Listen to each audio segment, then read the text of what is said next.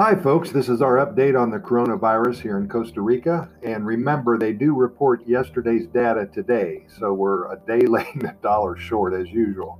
So this is for Wednesday, March 25th, 2020. And with that said, Costa Rica has confirmed 201 cases of coronavirus, the health ministry announced Wednesday afternoon.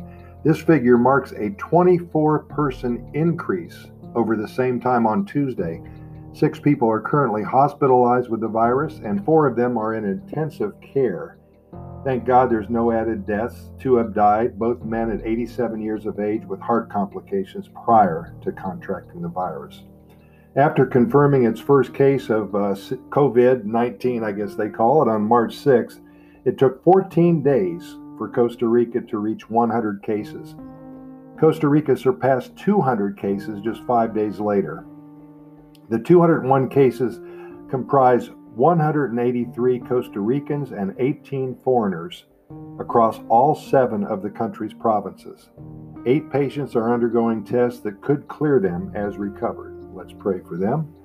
Later this week, the Costa Rican Social Security System, which, as you know, is called CAJA, is expected to open a medical center specializing in the COVID 19 virus at the National Rehabilitation Center in San Jose. In preparation for an increase of cases, the CAJA is also seeking those who own hotels who would be willing to house stable patients who need to be quarantined. Salas said the National Reference Lab has the capacity to complete 150 tests for the COVID 19 virus each day, while labs at CAJA hospitals now have a similar capacity so about 300 tests a day total. And Costa Rica is working jointly with the World Health Organization to obtain more tests.